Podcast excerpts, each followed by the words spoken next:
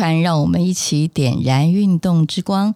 欢迎来到运科新传 Podcast，在这里，我们将为您深入解析运动背后的各种秘密，科学新知加运动精神，给你满满超酷的资讯。今天就跟着我们一起传递运动之火吧。运科新传 Podcast 专访的对象是国科会重要研究奖项的得主，以及学门召集人。专访的范围锁定精准运科以及运动科学新传的相关议题。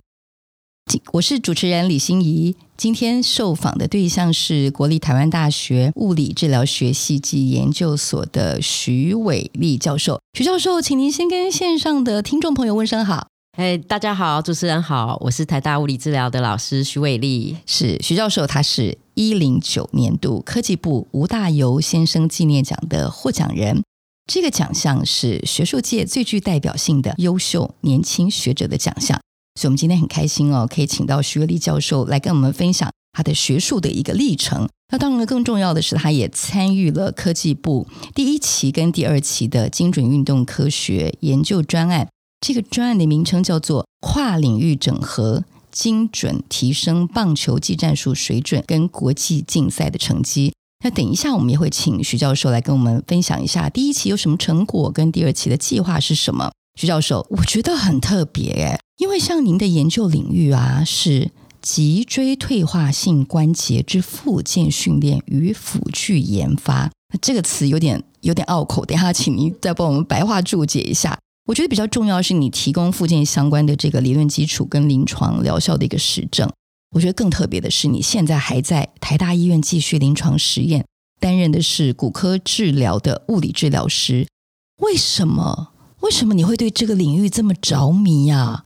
然后刚刚我说的这个脊椎退化性关节之复健训练跟辅具研发，有没有一个比较白话的词可以让听众了解？好的，我来讲，简单讲一下哈。我们这个呃，其实临床跟研究是希望可以就是相辅相成啦。因为在临床上，呃，你在治疗可能就是会遇到一些问题。对，那我们希望怎么样子，就是从临床的这些。问题去发想来做这个研究实证，把它可以找出科学化的方法，是来做我们这个实证的呃复健医学了哈。对，那脊椎退化其实因为现代这个呃三 C 产品啊这么、嗯、这么这么呃大家使用的这么多，其实像我们很多年轻人就已经早期颈椎都会退化。对啊，有的人一天用到八小时啊。是 OK，所以其实已经不算是。呃，老人专属的毛病了，对所以。那刚刚讲到颈椎、腰椎也是哈，嗯、像我们很多病人，就是上班族，其实都会有这个所谓呃腰腰酸背痛的情形。嗯哼。所以就是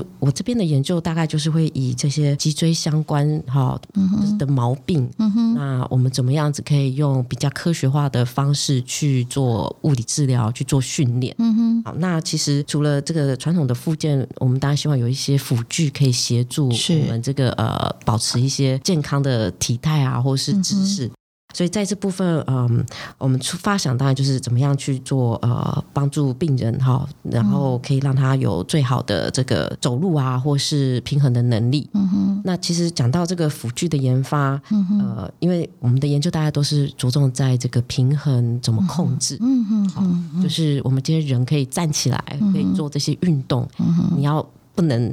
倒下来嘛，嗯、那其实我们一直在对抗地心引力。嗯、那这些肌肉它怎么收缩的？那怎么呃互相协调，嗯、去达到它的平衡，嗯、然后让我们可以做出我们想要做的动作，哈、嗯哼，甚至竞技的运动。嗯、那其实这个怎么控制的方式跟呃它控制不好，就会造成我们这些关节退化的一些情形。所以这个是我们想要怎么样呃去设计训练跟防这是方面附件的辅具啊，嗯、哼来协助这样子的病人，或者说呃。运动员来协助他们这个呃运动表现更精进，这样、嗯。我觉得徐教授他的很多的设计辅具的成果里面，我的理解是这样子：其实你会希望让行动不便的人可以活动自如，你也希望帮助行动方便的人可以更省力。我觉得这两项其实就是你希望能够呃，我们讲一个比较远大一点，其实就是在创造人体全民的健康。我觉得这件事情对你来说是重要的。不过我觉得也很有趣的就是，因为您呢，呃，博士是在美国德拉瓦大学，您念的是生物力学跟动作分析博士。然后我觉得你对于外骨骼机器人的研究也非常多。为什么您刚刚提到的在这个领域的着迷，跟您在博士班的这个部分深造的过程当中，是不是有些什么样的连接？嗯，真的是非常感谢这个主持人哈，把我们的这个小小研究。这个美化这么远大的目标出来哈，就希望真的有这样的呃，可以达成这样的。绝对有，绝对有。是。那其实呃，我们这这个很渺小的这个训练过程哈，也是蛮有趣的。就是说，因为本身呃，我是物理治疗师背景的训练嘛，是。那其实对于人体的动作这些。呃，怎么控制的？在我们的物理治疗训练，其实是是是一个很重要的 training。嗯哼，那当然就是说，呃，刚刚讲到说怎么去开发这些辅具。嗯哼，哦，那因为刚好到国外念的是动呃所谓的生物力学、动作分析这样子的专业。嗯哼，那它是一个跨领域的学程，就结合了不同的领域，包括工学院的这个机械系。嗯哼，好，那还有那叫做 health science 的 kinesiology 哈、嗯，台湾没有这种科系，就是翻运动。科学啦、嗯，那还有物理治疗，就是比较在医学院的这种科系概念，到好几个系结合起来的一个呃研究所的 program。嗯哼，所以其实我们在念博班的时候，就是已经跟不同领域的同学一起修课，已经跨领域了。对，那其实我觉得好处就是说，哎，大家都是不同的。背景训练，那去看那个同一个问题的时候，大家的解决方式不一样，观点也不一样，对，所以就会 come out 就是激激发出一些很很棒的一些组合。Uh-huh, uh-huh. 那当然一开始真的蛮痛苦，就是大家都在讲的都是虽然都讲英文，可是对方都听不懂。当然我们英文本来就不好啦，可是就是说，因为不同的 training 那个基础不一样，所以其实一开始我们刚好我们那个博班的研究计划就是帮忙做中风患者的复健机器人，中风患者的复健机器人，就是可以让中风患者走得更好，因为他半瘫嘛。对，那我们就是可以设计怎么样外骨骼机器人帮助他偏瘫的那一边，对，可以把脚抬得起来，让他可以走得更好。所以您在博士班的时候就已经接触了这样的研究，难怪您后来也有实际做出辅具产品。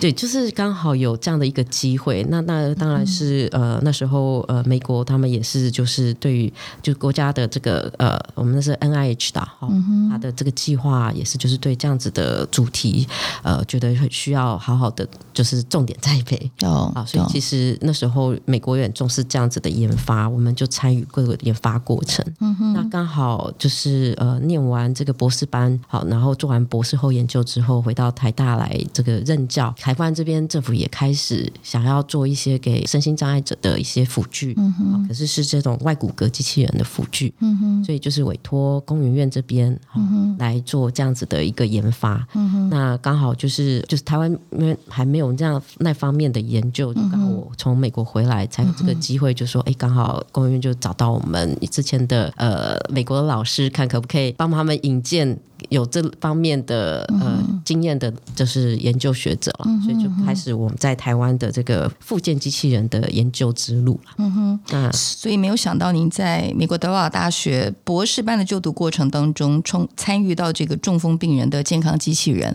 然后最后帮助您在不管是跟工研院或是中科院都有一些外骨骼机器人的合作，你就实际把你过去可能只是参与研究，现在是你自己来组合一个跨领域的团队，把产品制作出来，哇，这很有趣哎。呃，这个其实真的是大家合作的这个团队的这个功劳啦。那我们其实也是里面其中一个小小的螺丝钉。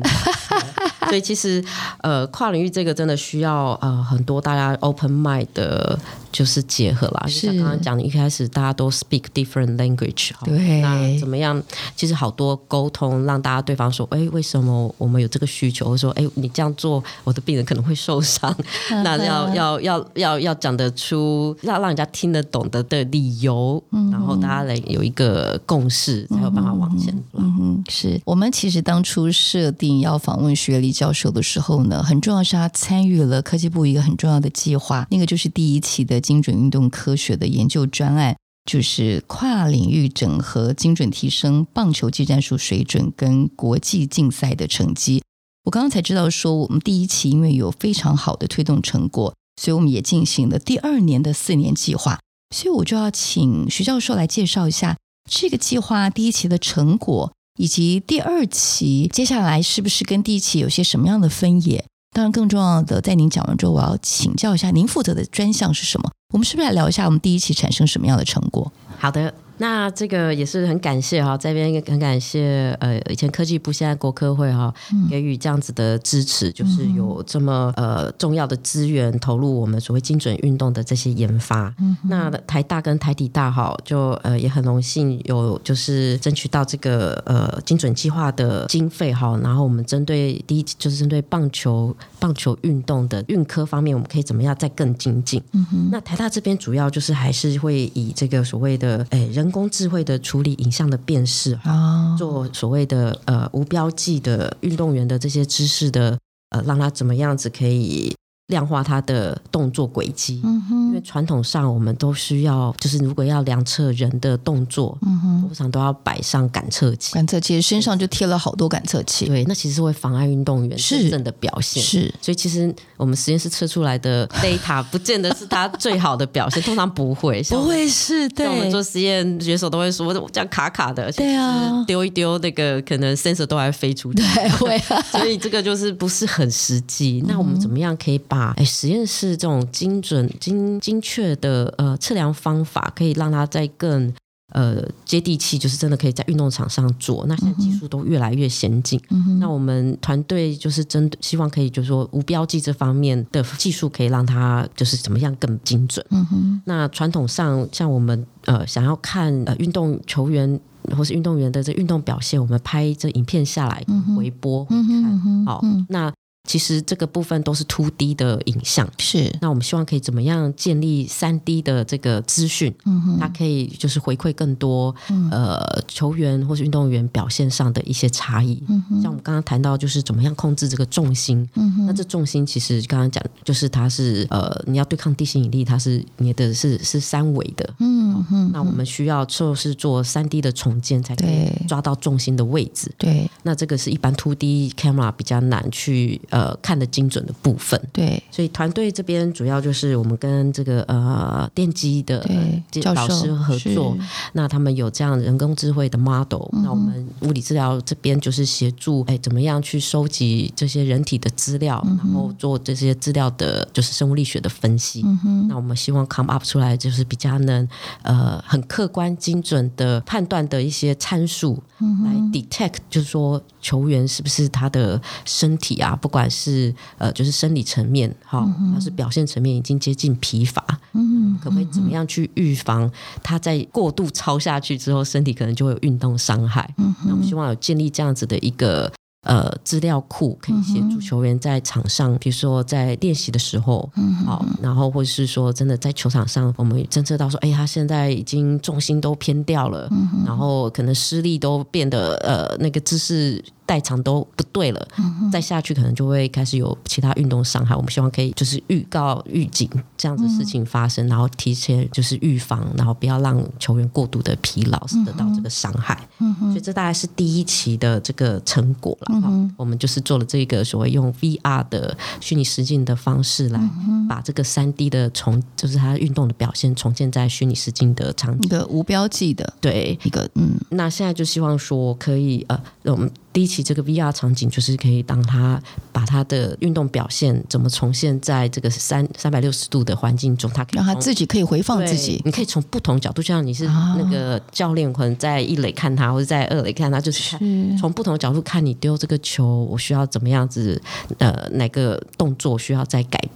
改改变，嗯嗯、那它会有比对跟其他我们所谓 gold standard 的一些动作，是。看哎，比如说出力点的时候应该重心摆在哪里，是。会提供这样子的一个比对资料，让他知道说、哦，你现在的动作到底是是可能会让你受伤，还是其实是比较 OK 的做法，嗯嗯、给教练跟运动员一个参考，这样子。嗯，嗯，所以这是第一期的，对，嗯，那二期的部分我们就会更精进，哈，刚刚讲到这些得到的数据，嗯、我们就要拿来运用。在呃运动选手的基本能力训练，嗯嗯，那因为我们发现这个对于棒球选手，他控制重心的能力要很重要，这个核心啊，就是所谓 core muscle 的控制，骨盆的控制很重要，因为你所有的运动四肢要动得好，你这个基础这个 ground 就是 attach 在这个身体上，这个控制身体这个这一块一定要够稳，嗯哼，所以其实不管什么好的什么运动员都会强调核心。肌群的训练。对，所以我们这一期也是呃没有发现，其实很多棒球选手他也有下背痛的问题，嗯、哼哼就是他可能施力的方式跟扭转那个身躯的方式嗯可能不协调了。嗯、哼好，那甚至我们呃台大医院还有一个 case，就是他丢到。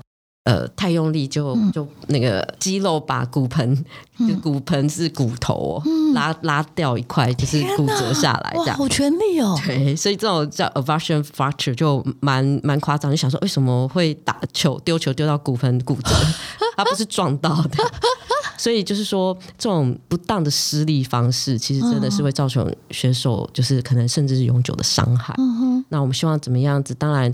呃，球员今天要练到他这个表现很厉害，可能有自己的一套方式。可是我们就是希望在这个训练过程的建立的时候，是不是可以呃让他们知道说哪些动作虽然会让你的可能表现很好，但是这其实长期长久会是一个累积的伤害。嗯哼。所以这个系统我们就是说，在这个呃第二期要做的训练会强调怎么去让你的这个身躯骨盆啊，这个 pelvic control，好，刚刚讲核心肌群这些控制怎么样子让它。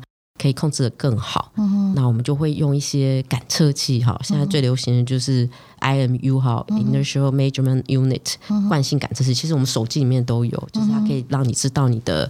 呃，在空间中的位置，嗯嗯嗯呃，是旋转的啊，还是倾斜的？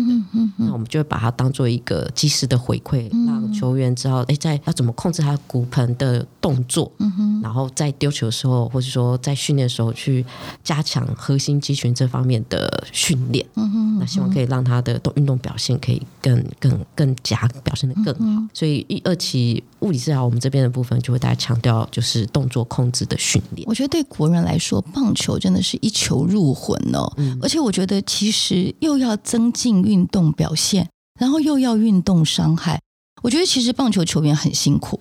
我说的辛苦是说，呃，他们要很多的技能，他们要会跑、会打、会接，还要会传。刚刚我还在跟徐教授沟通，我们两个一起看过的王建民的纪录片，叫做《后劲》，那时候就记录了他在整个呃洋基投手队的大好前程，就因为他肩膀的运动伤害。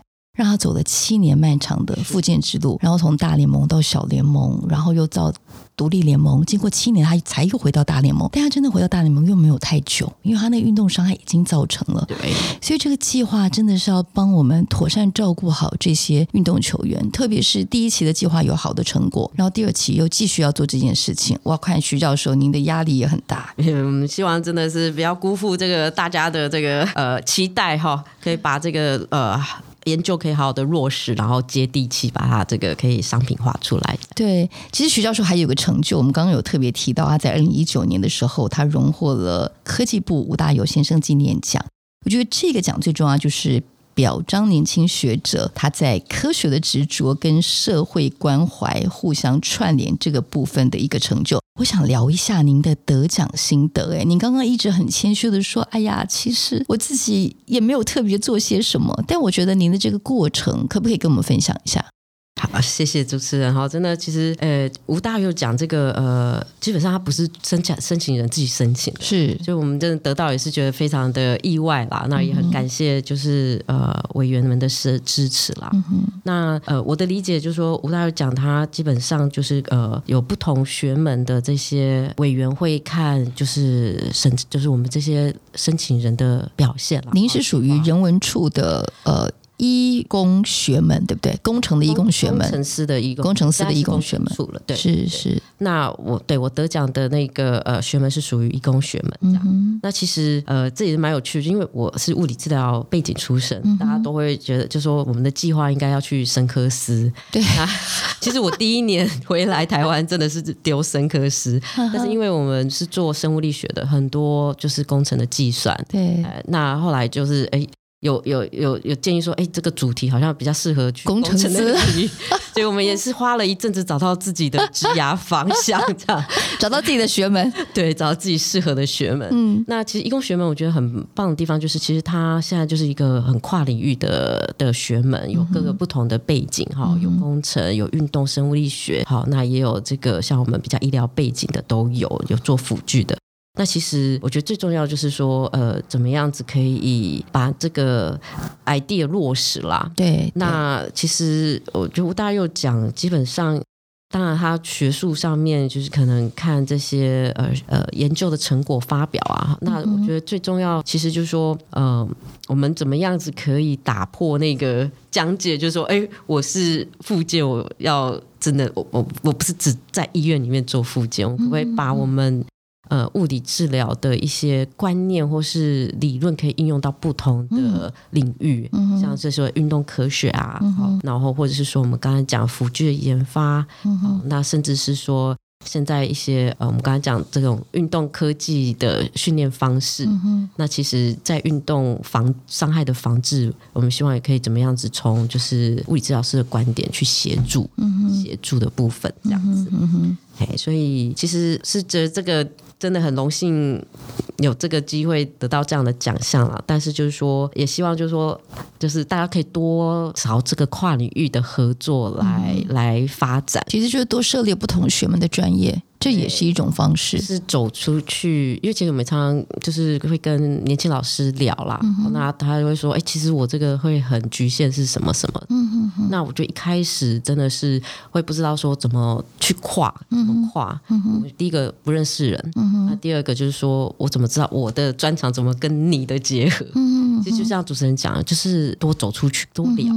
对，那我觉得其实的最快方法就是参加各式各样的学术研讨会跟学会。嗯嗯嗯、那其实当然，我们每个大家的呃自己的 training 都会有比较专业的学会，像我们有物理治疗学会啊。嗯、那其实也有一些比较就是不是以专业学域学会哈，比如说我们是学门医工学门，或者说运动生物力学学会这些不同的学会，大家都可以去参与，然后不同的 conference 或者是说一些。呃，课程我觉得都可以去听，去交朋友。嗯、那其实久了，多听几遍，多聊，就像我们之前做那种跨领域的计划，一开始 meeting 其实都听不懂对方在讲什么，嗯、但是哎，就是借由这种不同的刺激，你听，哎，他们为什么会这样想啊？多聊，多多问，多聊，其实就是多聊。那其实就慢慢那个 gap 就越来越小。嗯、哼就就是鼓励大家可以。多交朋友，走出去自己不同的这个领域啦。所以多听交朋友，听不懂也是一种刺激。但您刚刚说的，其实就是研究落实，然后你一直期许自己不要只有在医院里面做复健。其实就很像我们刚刚聊到，其实你会踏入运动科学领域，就是因为你不局限于自己只能够在医院里面做骨科治疗这个部分的一个临床，对不对？谈谈你怎么踏入运动科学领域的？对，其实蛮有趣的，就是回到刚刚怎么会呃做这个精准运动计划？对啊，对啊，就是说，我，因为我们在那个呃台大其实有很好的福利，就是有专门为台大师生哈对做的这个物理治疗门诊。Uh huh、那其实里面就是都是台大的师生，是。那我有一群病人，就是 我们呃台大的这个呃老师的这个呃狮头队哈，就是棒球队、垒球队、垒球、棒垒球吗？棒垒球队、棒垒球。那狮头就是狮子的狮嘛，然后头球就是头对。那其实就是哎，怎么这个？整队几乎都都会来我们那个物理治疗门诊。其实不管老师同学都有这样子运动伤害的，每个人都有啊。是，嗯，所以那其实过程你就会哎觉得大家因为都是学者嘛，都会想说都会问类似的问题，就发现哎其实还蛮多可以值得研究的部分。嗯哼，好，那其实有时候临床上看到。很合理啊，就是这样子啊。嗯，哎，可是你想要怎么把它呃证明出来，还有点难度，所以很需要一些刚刚讲的，就是可以量化的方式指标。嗯、那其实那个才可以告诉我们更多 information 怎么去改变、改善这样子。嗯哼，所以您非常期待，就是说量化的数据的应用，它才能够有所根据。也就是说，呃，走入你自己的领域当中呢。如果这个所有的临床数据可以量化的话，其实病人就可以用科学，然后把人体的这个不管是动作或者表现，用客观的方式告知跟呈现，是这样子吗？是的，对，因为其实就是说，我们刚刚讲，就是从从医学的角度，我们都希望说可以提供实证的。要医疗对实证的意思就是有数据支持的一些、嗯、呃理论嘛。嗯、那其实这些数据化的东西就很重要。那因为传统我们可能量化方式都是比较直性的描述嘛，好、嗯哼哦，就是说哎，它有进步啊，有有变快，形容词比较多。对 对对。那我们希望把形容词可不可以有一个数字把它就是标记出来？对，好像你说有球数啊这些，但是。他今天身体关节怎么怎么协调？什么叫做协调能力变好？嗯哼，对啊，那我协调能力要如何变好？对，这个怎么看定义？其实就是我们怎么关节它互相组合配合。嗯哼，啊，我们讲有时说不好的代偿或是好的代偿方式，嗯哼，它可以达到这样子的一个运动表现。嗯哼，好，那像我们刚刚大家说。哎，球速都可以维持在一个很棒的球速上面，但是其实他用的方式很不一样的。嗯嗯、那有的方法就可能会造成他的这是肌肉韧带受伤。嗯，那我们就不会希望球员一直使用这样的方法。即使他可以让他可以就是维持这个球速或是方向的表现，嗯、但是如果他真的为了他长期的这个职业生涯，我们就会希望就是说呃预防这样子的。伤害发生，可能就要稍微改变一下他的这个投球方式，嗯、怎么样再去达到原本的这个能力啦。我想要请您举个例子，比如说你二零二二年啊，也就是也就是去年年底，其实你跟台大医院的医疗科技合作了一个叫做虚拟实境滑板。我觉得你很重要，就是你希望训练长者哦，要练成不倒翁，也就是说健康的老人可以来加强他的平衡训练，但你也适合有平衡功能缺损的人。也可以能够来运用，比如说，如果他中风啊，或者腰椎滑脱，谈一下这个设计的过程跟成果好不好？还有这过程当中有没有有没有有没有辛苦的地方？好，谢谢这个主持人非常的用功认真哦。我们这个帮我们找到很多这个呃 很很最新的资料哈，其实年底我们刚好在那个呃就是医疗展医疗展对，对发表了一个这个一个新的技术啦，虚拟实境滑板。训练，对对，虚拟实境滑板训练。对，那其实这个训练，因为我们刚刚讲就是我们对这个人体。平衡控制啊，嗯、就是觉得很重要。但是你要怎么训练一个人的平衡？嗯、那呃，其实，在传统物理治疗上，我们在呃医院里面训练训练病人平衡的运动，其实都有一点 boring 嘛。哈、嗯，对。那你只有跟机器在一起，对，不止必须就是说，就是那个动作，对，那个动作就是一直重复。对，那我们希望，嗯、而且就是说。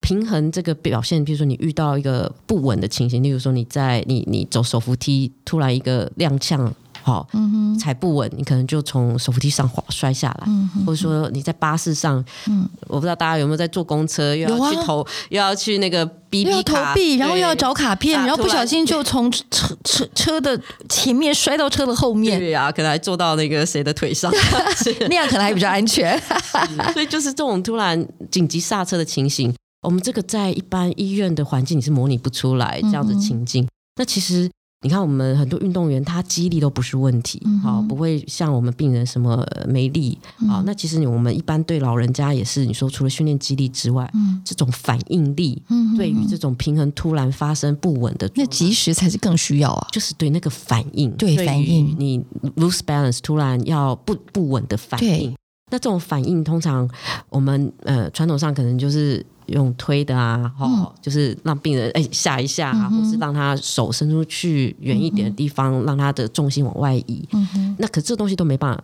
怎么量化，嗯、哼也没就是调整的这个程就是难度哈，也也有也有困难。所以我们就希望用一个呃这种虚拟实践的方式，然后把所有可以挑战平衡的参数，譬如说。其实平衡受到三个东西的影响哈，一个就是这个视觉最明显嘛，嗯、好，对。那像我们为什么那个做那个什么呃手扶梯就会、会觉得很不稳，因为你人一直往前，然后视觉一直往后，嗯、好，那跟你这个本体感觉是相冲突的。嗯、那第二个就是我们的前庭觉，嗯、那我们有这些耳朵有半规管去感受你现在人在空间上是晃到什么程度。嗯、哼那再来就是身体中我们这些呃。我们讲 tendon 就是这个肌腱里面啊，韧带里面都有所谓的本体感觉受器。嗯哼，那你就是你的肢体在动的时候，你就提供你身体一个资讯，说我现在人在哪里？嗯哼，那结合这三个系统的感觉系统的资讯。你才可以回馈给大脑说啊，我现在要做出什么正确的反应来保持我的平衡。嗯，所以我们的这个虚拟实境附近就是希望可以挑战这三个系统，嗯、就是视觉，我们用虚拟实境来来做这个调整嘛，哈、嗯，给它不同的环境。嗯、那刚刚讲这呃 vestibular 就是前庭觉，因为我们配合一个会动的跑步机，嗯嗯，那它就是可以呃。在不时就是吓你哈，嗯、就是我们模拟，比如说你在走在捷运车厢，嗯、或是滑板，我们刚刚讲滑板训练，好、嗯，就是让他有一个这个呃呃外在这个前庭之的刺激，你人会一直在摇晃。嗯嗯嗯。那最后结结合这个本体感觉，嗯、好，就是我们这些呃让他一直在动态中做，嗯、就边走路，然后边给他这些平衡干扰，嗯、让他可以去训练他的平衡反应。嗯、那为什么用滑板这件事情？嗯嗯嗯。因为滑板我们要一只脚站在板子上，另外一只脚在地上，对对对，嘛。呵呵，大家可以在网络上面搜寻图片，你就可以知道刚刚徐教授讲的是什么。对，那其实呃，其实，在台湾我们滑板运动没那么流行了，还是美国 就是对啊，就是呃，可能大家都给把它当做一个交通工具。对啊，路上都是对溜滑板的青少年，而且还有电动的，对，还有电动的。那最重要是说，你会有一脚要踩踏的这个情形，它其实就是在练习你的单脚站立的能力啊。对，那你单脚站立的时候，你另外一只脚要出力。对，好，其实就是对在台。就是踏蹬脚，其实踏蹬脚它要一直推蹬地板，嗯、其实也是很也像是一个肌力训练。你平衡更要好哎，对，平衡感更要好。同时有训练到平衡跟肌力，肌力对，对中轴的部分怎么用力，那个里面也是必须要去。让他们了解的是，所以就是像我们讲，刚刚中风的病人他偏瘫，他就有一边特别的不好，对，所以我们可能就可以加强比较差的那一边，用这样的方式来做训练。哦，那像我们讲还有其他一般老人的运用，那老人就是他可以两边就是互相轮流来训练。嗯嗯嗯、那其实为什么会做到腰椎滑脱哈？因为刚刚提到说，嗯、呃，我们过去研究都比较是在脊椎。疾病方面，嗯、那其实腰椎滑脱的病人，他就是呃，因为这些骨刺啊，或者说呃退化性的的组织韧带，就是往后突压到我们的脊椎神经，会造成麻啊，或是甚至就是压到运动神经元，就是让他脚都没有力气。那所以那个动作，我们会希望尽量避免，就是往后仰的动作。嗯，嗯，所以滑粉的动作的时候，其实你人是有点往前倾的。对，所以对于这样的病人来讲，他的。那个神经孔比较不会被压迫到，嗯、所以它可以比较走，就是说不会有那种症状那么容易被诱发出来。嗯、那我们希望它可以练肌力，所以它可以走得更久一点。在这种姿势下，滑板的姿势下，它可以比较可以踩踩踏的久一点。嗯，不然一般就是一般的走路，他们大概走个三百公尺就就开始脚会麻，或是会痛这样子。所以用在我们现在其实临床。训练就是以这个老人跟腰椎滑脱的病人为主，那其实就是发现，哎，训练时间不用很长，那效果已经很不错了。嗯、就他们平衡感也有变好，然后走路的能力也变变得比较。可以走更久更远，所以怎么样可以亲近到这项设备？亲近吗？对，这个就是也是我们要努力的目标。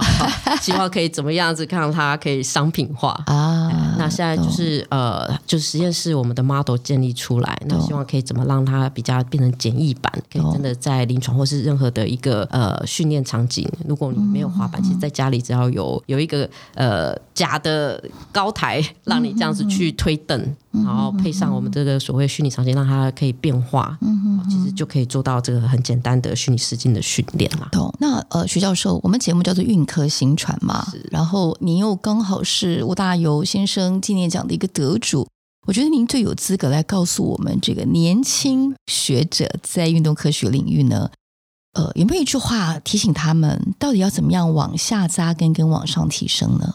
哦，这个一句话哦，还没有一串话。其实我觉得最对啊，其实呃，就是刚刚提到的哦，跟跨领域的这种多听跨领域，不要怕，be open minded，be open minded，对对对对，open to anything 这样子。OK，其实我觉得徐教授他长期投入学术研究领域，他是一个年轻的学术精英。你看看哦，他从物理治疗的领域走到运动科学，还有很多跨领域的。未来愿景在等着他，而且他刚刚说的 “be open-minded”，我觉得特别是他现在也在台大医院继续他的临床实验，担任骨科的物理治疗师。我觉得观察患者的需求，再提出训练系统，做出解决的辅具跟建议，这是我的观察。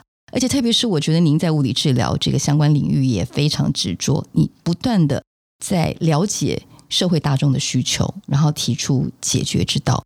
我相信未来呢，在有您参与的计划，希望这些产品都可以商业化，然后加惠更多有需要的人，然后让民众任何形态的人都可以享受更优质跟便利的生活。谢谢徐教授今天接受我们专访，谢谢主持人，也谢谢大家的收听。对，希望下一集我们有机会在运科新传里面再听到更多优秀学者来跟我们分享他运动科学的经验。谢谢徐教授，也谢谢听众，谢谢，谢谢。谢谢